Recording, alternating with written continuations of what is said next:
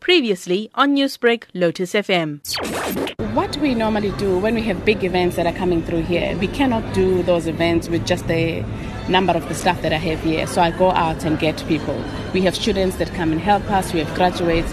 So those are the jobs that gets created. The hotels around also add extra staff that comes and helps them. The restaurants as well. So those are the job creations that the Grant Thornton normally um, count for us and tell us these are the numbers that we've created. So what emphasis is placed on youth job creation within the ICC? It's important that we understand we cannot be here forever. We are old. We have to groom the young ones. We have to make sure that the young ones come here and learn at the standard level what can be done here. So that's why we take in the interns for to learn on the marketing side, facilities, operations, and finance as well to prepare them for the work so they can combine their academic lessons, the theory that they pick up from the university, and the practical work that they receive from the Durban ICC.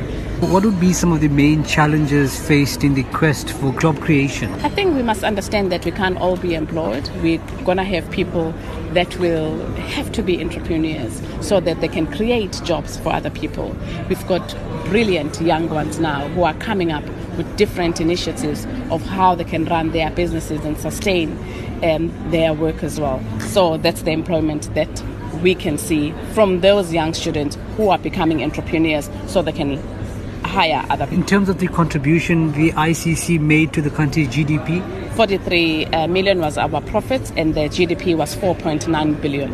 What sort of graduate or student programs are offered here at the ICC? We take graduates from the tourism industry and we take graduates who've done marketing, who've done uh, finance as well. So from all walks, those who've done facilities and building uh, um, lessons, we also bring them here so they can see how they can look after the place.